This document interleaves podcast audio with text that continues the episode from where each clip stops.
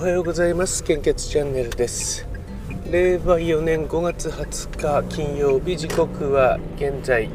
7時26分です。本日の 400ml 献血の状況をお知らせいたします。その前に昨日えお昼に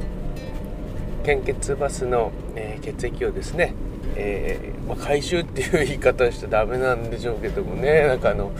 えー、私たちのあの業界ではですね原料血回収という言葉を使うんですけどもこれってやっぱりあのなんか良くないですよね。ねまあ何気なく使っている言葉でこれは一般の人が聞くとどう思うのかなっていうのも結構あるんですけどもねその中の一つですねこう原料血回収っていうなんかあんまりこう良くない完全に物として扱ってるような感じですからね、えー、あの血液をですね、えー、まああの運んでいたっていうことなんですけどもね。献血バスに行って、ね、でえー、そこであの、まあ、YouTuber でもある、えー、当センターの長谷川主事と話をしたんですけども、まあ、長谷川君はですね青森市内の、えー、献血バスの担当をしてるんですけども、えーまあ、の1稼働あたりの、えー、採血人数というか献血人数がですね大体35人とかなんですね。えー、1日朝から夕方まで行って大体1台当て35人と、まあ、これ一方八戸市の献血バスは45人とかだったりするんですね、えー、これ10台比べるとあの10人の差があるわけですからね、えー、10台稼働させると100人も違うという同じスタッフの人数を使っ使っているのにもかかわらずえ100人も差がついてしまうということなんですね。効率がどちらがいいかっていうことですよね。やっぱりあの経費を抑えてなるべく効率のいい事業展開をした方がですねぱりあの多くの命を救うことにつながると思いますので考えていかなければいけないところなんですけども、えー、ちょっと待ってくださいね。ちょっと一時停止しますね。今ゴミ捨て場に来てますので。はいすいません。また再開ですね。えー、っとどこまで話しましたっけ？え、まあ、効率のいい、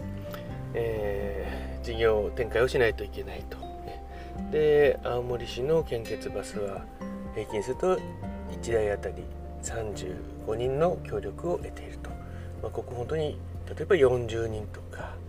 えー、なるとまた全然違ってですね。また、えー、その分人手をですね違う方に投入できるというもっと広報とかえー、足で稼いだりするのもいいでしょうしいろんなことができると思うんですね。セミナーをやったりとか。でもあの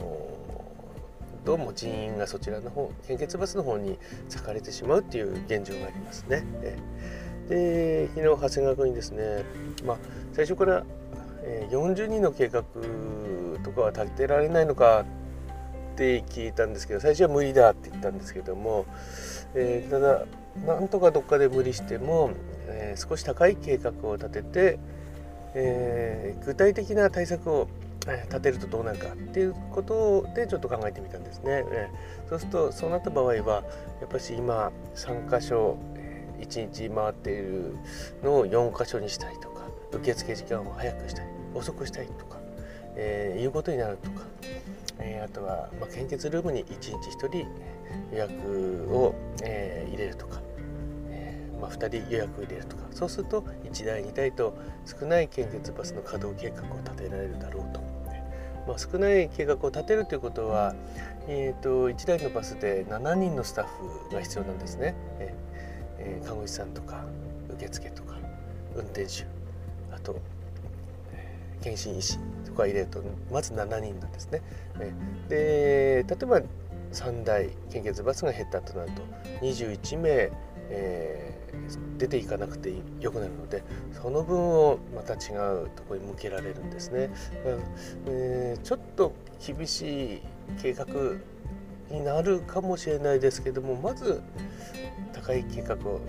立てて例えば青森市では40人の計画を立てた結果、えー、届かず37人でしたって言ったらそれはそれでいいんじゃないでしょうかね現状が35人なので35人の実績出して35人の計画を立てていくと、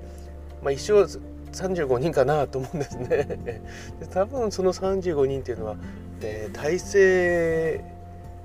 のギリギリのところになると思うんですよ。要は献血バスを出せるギリギリの体制になぜか計画が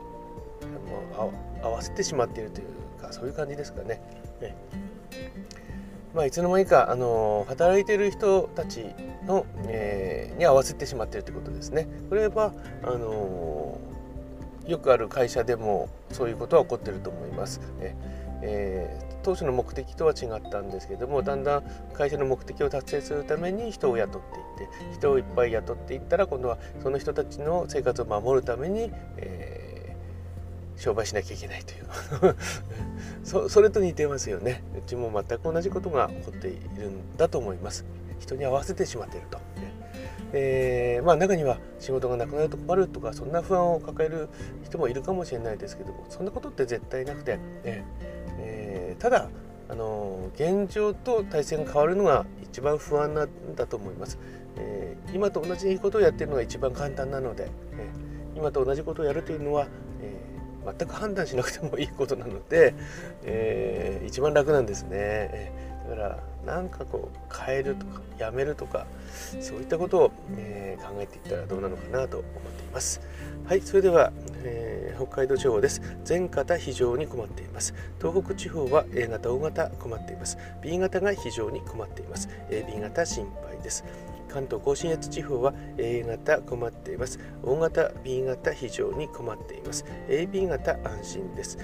東海北陸地方は A 型心配です。O 型非常に困っています。B 型心配です。AB 型安心です。近畿地方は A 型困っています。O 型非常に困っています。B 型心配です。AB 型安心です。中四国地方は O 型が非常に困っています。A 型、B 型、AB 型困っています。九州地方は全型非常に困っています。お近くの献血会場でご協力をお願いいたします。引き続きコロナウイルス感染症の状況です。データの更新は昨日の23時55分です。えー、っとですね、少々お待ちくださいね。新規感染者数ね。新規感染者数は3万9642名。